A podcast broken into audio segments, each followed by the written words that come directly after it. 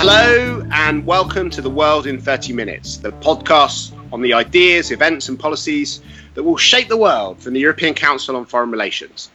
My name is Mark Leonard, I'm Director of ECFR, and this week we're going to have a different kind of ECFR podcast. We've often heard that people's favourite part of the podcast is the bookshelf segment. And this week, rather than squeezing that in at the end, as we sometimes remember to do, the entire podcast is an extended bookshelf segment. And if you listen carefully in the background, you'll hear the lapping of the waves of the Black Sea against the rocks of Bulgaria. And hopefully, that will uh, create uh, an atmosphere where people will be dreaming of books and, and summer reading.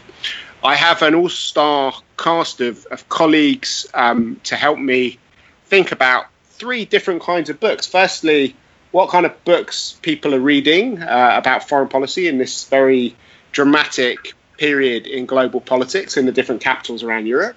Secondly, what kinds of books my colleagues think we should be reading to understand the world we're in. And thirdly, if people aren't that interested in the world but are in search of escapism, what are the best things to read to get away from it all for a few hours and forget about Brexit and Donald Trump and the rise of ISIS and the terrorist attacks that are floating through Europe and, and all the other uh, horrible things that have been keeping us awake at night for the last few uh, months and which will no doubt uh, return when, when the holiday season is over. So, uh, first up, we have uh, Vesela Tcherneva, who is the, the head of our Sofia office as well as program director at ECFR. We also have uh, Silvia Francescon from um, Rome, head of our Rome office.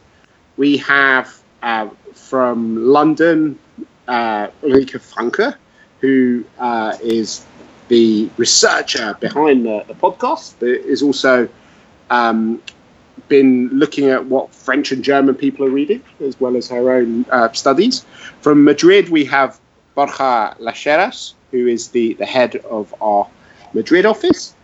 And also sitting here in Bulgaria, we have Ivan Krastev, who's a board member of ECFR and the chairman of, of Liberal Strategies. So the centre for Liberal Strategies, even. So, given that we're in Bulgaria, maybe um, start with you, uh, Vesela. What are people in Bulgaria reading about the world that we're in? Um, it was very interesting for me to find out that number one uh, most read fiction book is a book by Oriana Fallaci.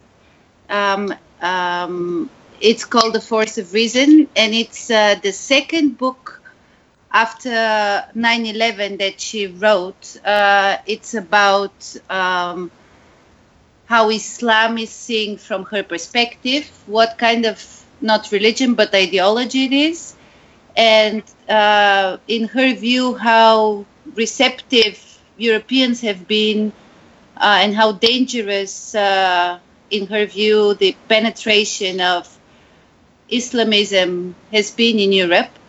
This book, as I said, uh, was written in the aftermath of 9 11. Um, and she basically claims that Europe is in danger and that Europe has um, no guts to cope uh, with uh, Islamism and is being infiltrated. Uh, this book uh, caused a lot of uh, discussions uh, back then. I remember in the US and in Europe, but it's very interesting that the Bulgarian readers seem to be uh, to be rereading it now. Uh, it has been uh, translated, a new edition of it, uh, has come out, and uh, both this book and Rage and Pride um, have been on on the top of the nonfiction best-selling books. Wow! So, what's Rome reading, Sylvia? Yes, there's not much foreign policy in the in the um, favorite books of Italians, as always. But uh, I found some interesting things. Uh, first of all, we have a book from Lucio Caracciolo, who is the director of the geopolitical magazine Limes in Italy, and uh, co-authored with Massimo Cacciari, former uh, mayor of uh, Venice, and it's called Without War. But actually, it says that we are very, very close to um, different kind of wars. Uh, now Europe is again surrounded by conflicts, as we know. But uh, there is a, a, very important war draft that we are um, going to uh, fight, and that is the cultural one. And uh, actually, it is based on the assumption that war could regain its ancient crucial nature. So it looks at uh, the concept of war from different perspectives, including historical, geopolitical, philosophical, literally. And uh, actually, perhaps uh, we are not encountering revolutions in the world, but rather wars. So this is something that uh, it's on among the top 100 books in Italy. And then we have something more, perhaps closer to the very, very uh, last hours, uh, like The Fever of Trump, an American phenomenon, written by Mattia Ferraresi, who is a journalist. And uh, he makes uh, the uh, he, he tells basically who is Donald Trump and talks about Trumpism and uh, about this man who speaks uh, a very, very simplified language of tweets, uh, maximum tweet extent, things like that. And um, the closer we get to the elections, I think. Uh, uh, the more this book is going to be read because uh, the fever is getting pretty high, especially in terms of being worried about who is going to win these elections. And then we have something more, um, also uh, more on, on what uh, is very important uh, dear to Italy. It is uh, a book uh, written by uh, Valerio Calzolaio and Telmo Pievani. is Free to Migrate, it's called.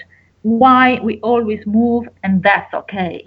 And I think it's an important book and it explains how humans evolved also thanks to migration. And this is why, uh, this is one of the reasons why uh, it's good to guarantee the freedom to migrate, especially uh, when you have wars, climate change, political, social, economic emergencies, and uh, there is a sort of a forced uh, flow. And it means, of course, that uh, we must uh, protect the right uh, to remain in, uh, in, in, in the country, but also to have this open mind and freedom to migrate. And that's okay. It's not, it's not so terrible. Um, another book that has been pretty much read in these days in Italy is a book called Infiltrated in Molenbeek My Investigation in the European Cradle of Islamic Terrorism. And uh, no surprise that people are looking at uh, this uh, phenomenon, of course. And uh, is uh, is called the Little uh, Molenbeek and Saint Jean. It's called the Little Morocco of Brussels, and it is a sort of a lucid report of the months spent by the author, who is Hind Fraihi, is a Moroccan origin journalist in the heart of the European Islamic uh, radicalism, if you want. And uh, it talks about about uh, the surrounding, about the place, how women are forced to silence, and the invisibility, their invisibility by the burqa, uh, the recruiters committed to seeking new recruits for the conflicts in the Middle East, etc., etc. So this is another another thing, another book that has been uh, has been read by Italians. Great! Wow. So Italians seem to be pretty into foreign policy compared to certainly Brits. Um, I'll come to the British bestseller list a bit a little later, but. Uh, Ulrika, you were looking at both the German and the French best-selling list. What's uh, what what's uh, being read in Berlin and Paris at the moment? Yeah, I thought it was really interesting what Sylvia said about books on refugees because at least last year and especially over Christmas last year, um, loads of books I saw were on refugees in Germany. Um, that seemed to have dialed down somewhat. So, what I found quite striking, if you look at the non-fiction best-selling list in Germany, the first five books or so are all very much not on politics. So just you know the kind of first titles are the soul of animals, uh, the secret lives of trees, uh, the Dalai Lama. So I feel that in Germany we're kind of living through some kind of Biedermeier period where we where we're looking at the the nice things in life rather than um, politics. Now, the first book uh, on the best-selling list that actually is about politics is a book by Sahra Wagenknecht, who is a left-wing politician, German politician, and she has published a book called Reichtum ohne Gier: Wealth Without Greed, um, which I thought was, was was very interesting to see that that's what what Germans are reading. But of course, there's also the the right uh, wing of uh, political life. So a few places below is um, another book by Thilo Sarrazin. And some of our readers may know that Thilo Sarrazin a while back um, published a book um, that was extremely critical of the government and very right-wing, if not to say xenophobic. And he has another book out now, um, again on whether we, uh, the Germans, are being governed the right way. It's called Wunschdenken. I haven't read it yet, and I don't think I, I will read it, but that's what, what Germany seems to be reading at the moment. Um, and another observation I had is that at least you know in over the last few years we had quite a lot of World War One literature, and especially in that I find quite interesting a book that's called 1913, the summer summer of the um, of the century. Um, and here it is very much about you know how does it feel living in a world that is on the brink of war but not knowing it yet and I always felt that that tells you something about how how Germans may feel um, that that we we see bad things coming but don't really know what they are. But the French, the French, they know what the bad things are, don't they? What what's France reading? Yes, the French seem to know what the bad things are, or at least they are discussing it a lot more and and uh, really well. There are a lot of disputes going on, really. Um, so, first of all, the striking thing about what the French are reading is that uh, Nicolas Sarkozy, so former French president and maybe future French president, has a book out, La France pour la vie, which I assume is pretty much a campaign manifesto. And uh, his book is on, on fifth place in the French best selling list, so that may tell us about who will win the election, maybe. I don't know. Um, what I find interesting in the French debate is that they have been discussing quite a lot the link between Islamism and terrorism, much as what how, how Sylvia described it. Uh, there has been kind of a conflict between two authors, Gilles Kepel and Olivier Roy, um, that they can't agree on what role Islam as a religion actually plays within terrorism. So whether we should blame terrorist attacks in France or elsewhere in Europe on Islam as a religion or rather on our inability to integrate young Muslim or just kind of young young foreign people. Um, and that has very much dominated the debate. So their soundbite is is it about the Islamization of radicalism or the radicalization of Islam? Okay, great. So uh, Borja, what what are people reading in Madrid? Well, I guess, Mark, it largely depends on the naturally on the social segment, but basically, uh, there are two different types of books that people are reading, especially those close to, to politics and the new voices. Uh, some books regard what we call the uh, regeneration school of of Spain, given this country's political momentum. And this is the example, for instance, of uh, Philip Tetlock, his book about expert political judgment how good it is uh, given the forecasters. Yeah yeah. So lambasting the forecasters and given given a number of polls which have failed miserably in spain. So so some people are going back to Tetlock in that regard. But there's a there's a lot of uh, impact of those uh, books regarding inequality. For instance uh, branko milanovic his book about uh, global inequality a new approach for the age of globalization. And lastly, still within this first school, uh, you have uh, Victor Lapuente, who wrote a great book called, uh, in English, it would translate as The Return of the Shaman. That is a criticism of populism and different options to, to still push for a progressive agenda. So these are the books that are being read out by, by people uh, interested in politics and in political circles. But then in, foreign policy, uh, books which are proven to be uh, uh, influential are those with regard, for instance, Syria and the mass migration. In this regard, you have, for instance, uh, a book called The Syrian Maelstrom by two journalists, Javier Espinosa and Monica Prieto. Javier uh, was abducted by ISIS and he was released some time ago, so he's, he shares a little bit experience, but the book dwells on the whole Syria conflict from the beginning of the peaceful protest through the radicalization uh, through ISIS, etc. Then uh, another probably impactful book will be Esodo by Domenico Quirico about the mass migration, and this is a journalist that the the um, the trip between Northern Africa and Italy one of these boats uh, crammed with with migrants, and he shares experience. So it's about mass migration.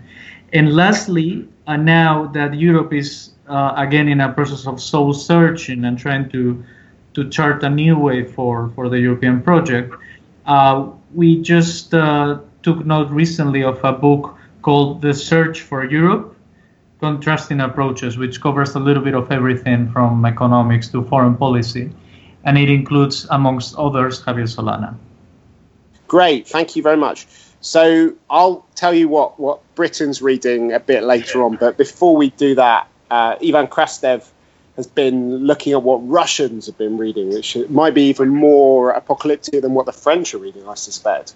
No, I do believe that Russians are now in a post-apocalyptic mood because before the end of the world was happening only to them and now it's shared. uh, no, but like always, basically, uh, Russians are very much reading history. Uh, of radical Islam is something that uh, preoccupies them a lot too.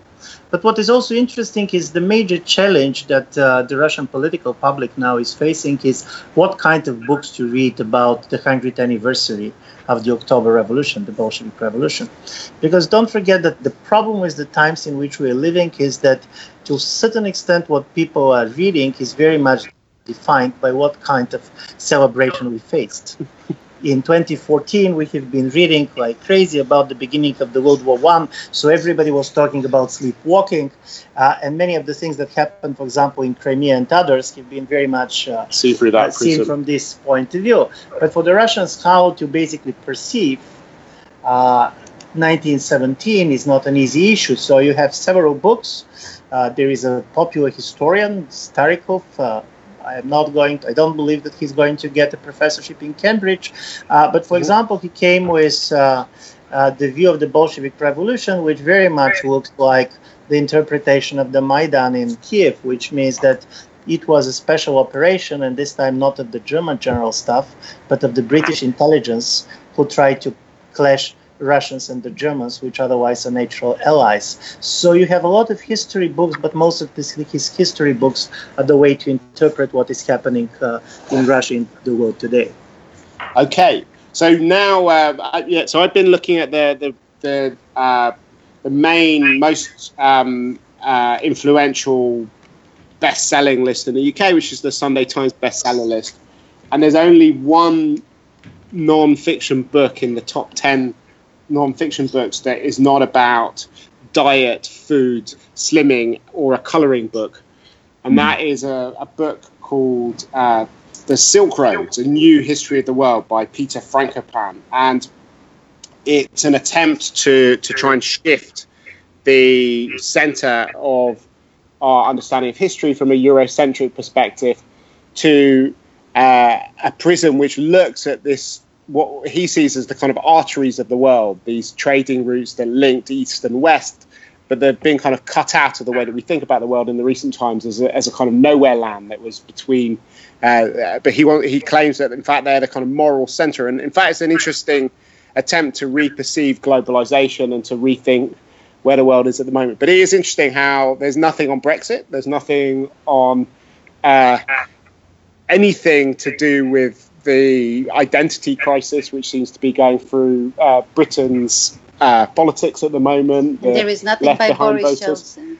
Not well for the first time. Not the, the, the next non-fiction book with a political theme is is, is more similar to Boris Johnson's uh, territory, which is uh, by the Cambridge historian Mary Beard. It's her her history of the Roman Empire, SPQR Um, anyway, so that's uh, that's enough of our tour of European capitals. Um, what kind of books do you think we should be? Maybe go to you first, Ivan. What sorts of books do you think are most useful to understand the kind of chaos that we're living in at the moment? So, if people, when they lie back on their beach, uh, don't want to run away from it all, but in fact want to understand what's what's dominating our news at the moment, what kinds of things do you think they should be reading? What are you going to be reading as well? Uh, no, listen. First of all, I do believe during the summer reading mystery books is always better because better read the real mystery books than try to make a mysterious interpretation of anything that is happening around. But I do believe that we re- live in a time in which the most interesting to read is newspapers and old political philosophy books, because we, when you go with the history book, uh, the real story is that we are very easily tempted to see what is happening now to what happened then you're reading about 1930s and you're sure that basically fascism is on the door.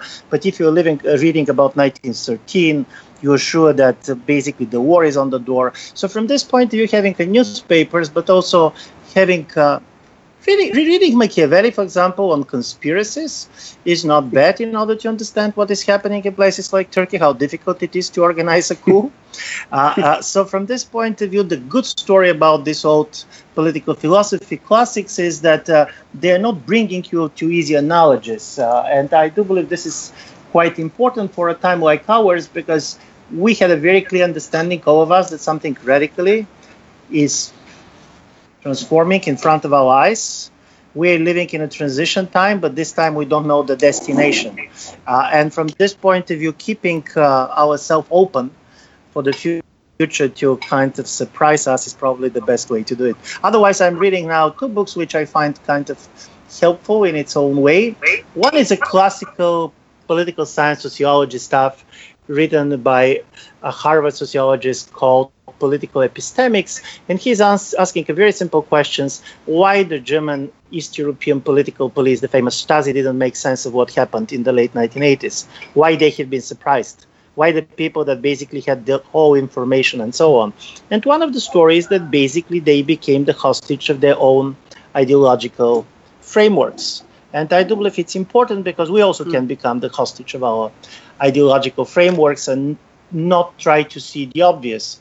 And also, I'm reading the book, A History of the Idea of the Realpolitik by Bois, because I do believe it's an interesting uh, to try to see where the ideas come from and not only basically use words as if they don't have history.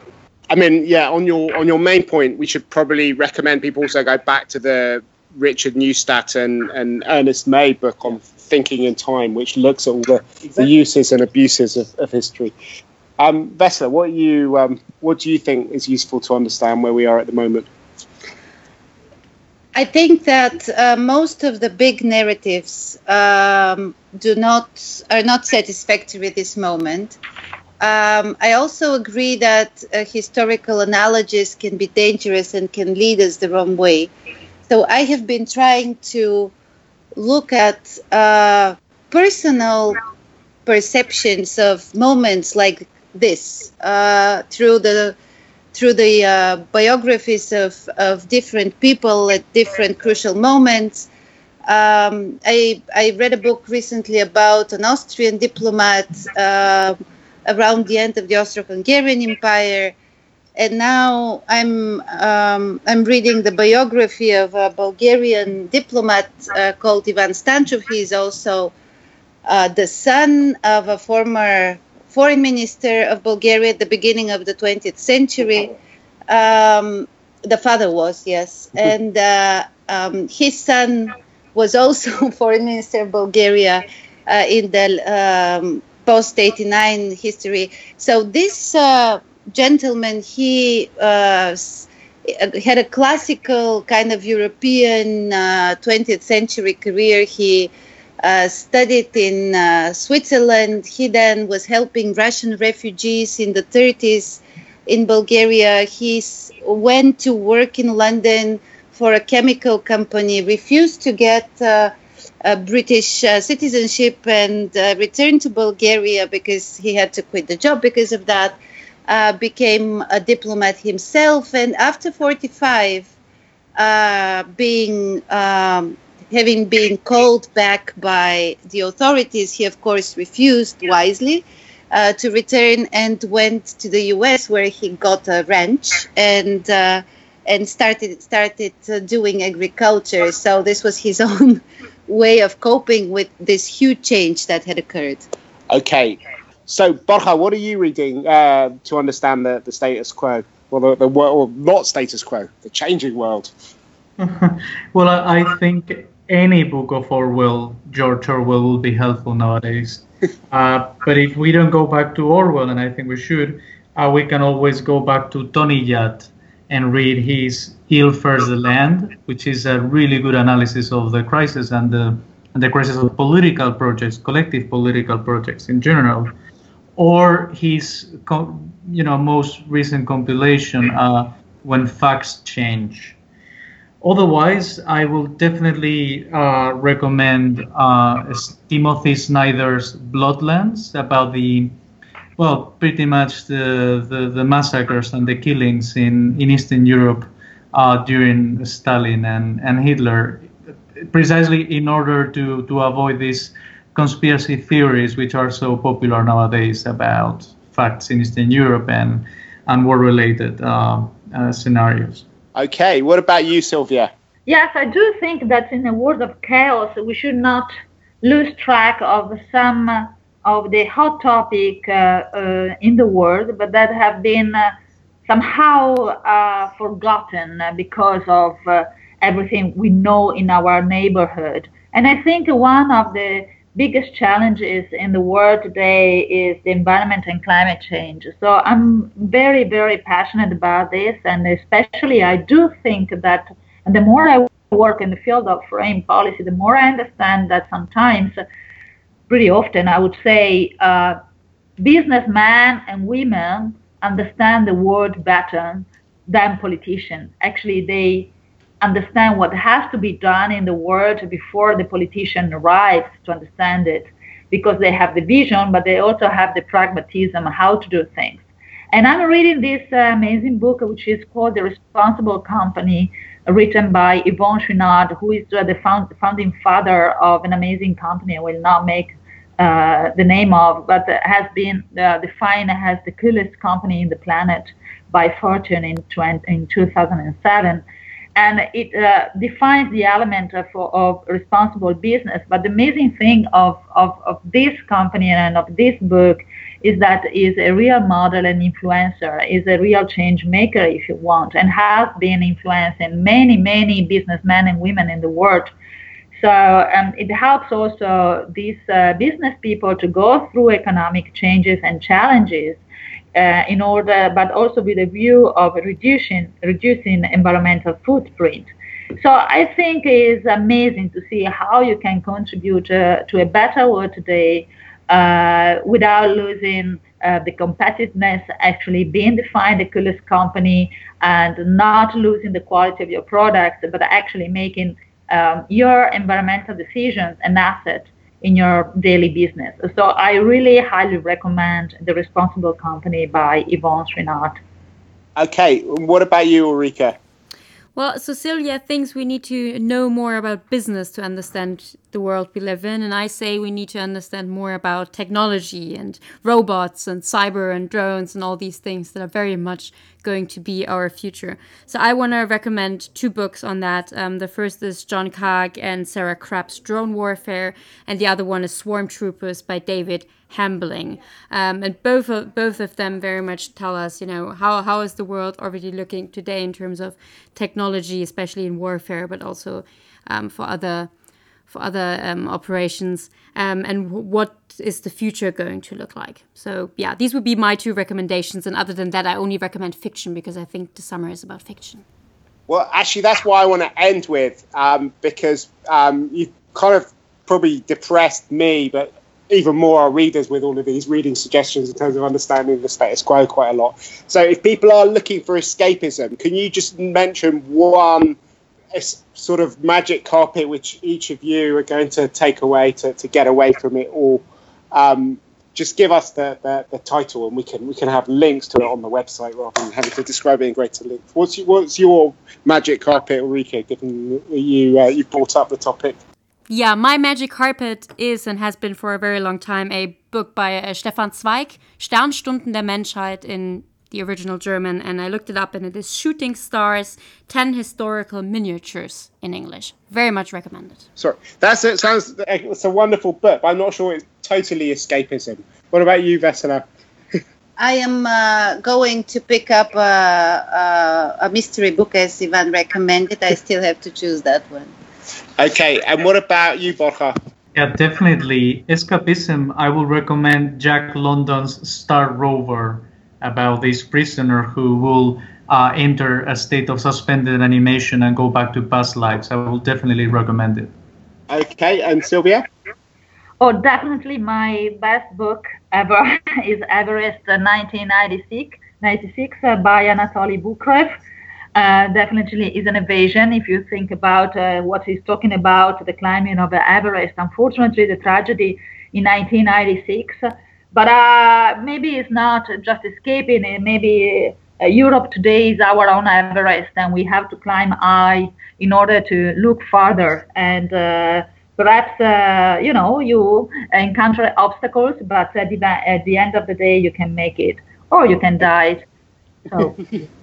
okay, and what about you, Ivan? Listen, any second level mystery book works uh, because this is the rational world which we're hoping for.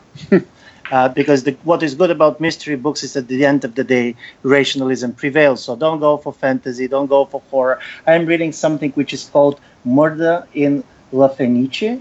If you're going to tell me is this, I'm going to recommend it. It's not better than others or worse than others. But if you want to escape, get second-hand, second-level mystery book, and you're going to enjoy the summer. And I am the last few summers have, have uh, had a bit of Philip Roth as part of my uh, process of decompression. So um, I'm going to read uh, another Philip Roth novel, American Pastoral. Anyway, I hope you've enjoyed this. If you have done, please uh, tell your friends about it through Twitter, through Facebook. Write something on our Facebook page give us a rating or review on iTunes or SoundCloud or Mixcloud or whatever platform you're using to listen to this podcast. We will put links up to every single one of the books that we've recommended on our website, which is www.ecfr.eu slash podcasts. Uh, I hope that you enjoy your own summer reading and that you get some time off to escape from the depressing geopolitical events that we're all coping with on a day to day basis. But for now, from Ivan Krastev, Vesela Tcherneva, Ulrike Franke, Borja Lasheras, Silvia Francescon, and myself, Mark Leonard, it's goodbye. The researcher of ECFR's podcast is Ulrike Franke, and our editor is Katarina Botel Atinaro.